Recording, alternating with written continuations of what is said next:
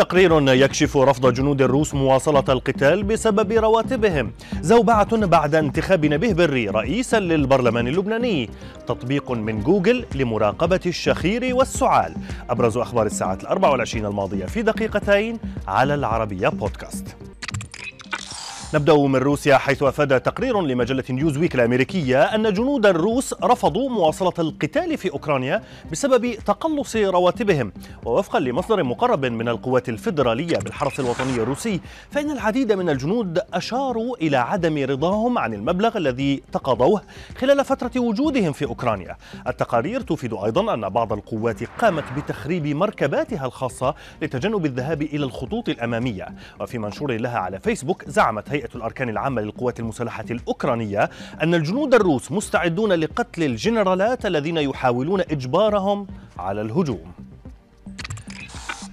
وإلى تداعيات الحرب الروسية الأوكرانية وبأكثر من الثلثين الاتحاد الأوروبي يقرر خفض وارداته من النفط الروسي.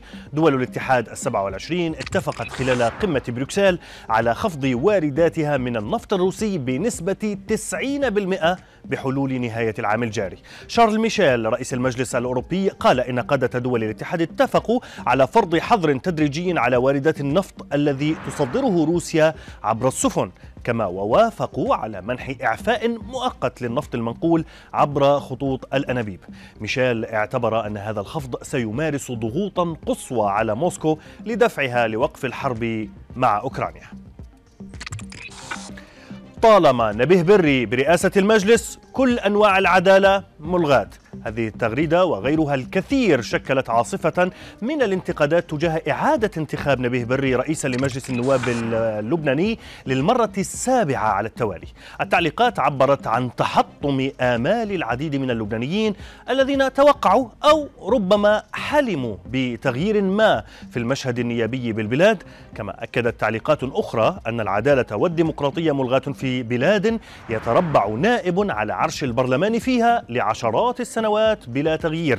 بري البالغ من العمر 84 عاما يعتبر صاحب أطول ولاية في رئاسة مجلس النواب في العالم العربي والأرجح في العالم.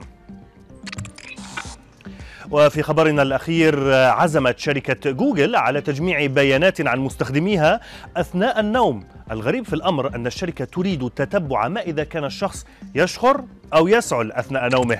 التطبيق الجديد سيكون متواجدا في هواتف بيكسل وكذلك على نظام التشغيل أندرويد ووفقا لموقع جيزمو تشاينا والذي أشار أيضا إلى أن هذه الخاصية ستكون فيها الكثير من الميزات لدى من يعانون من مشكلة توقف التنفس أثناء النوم.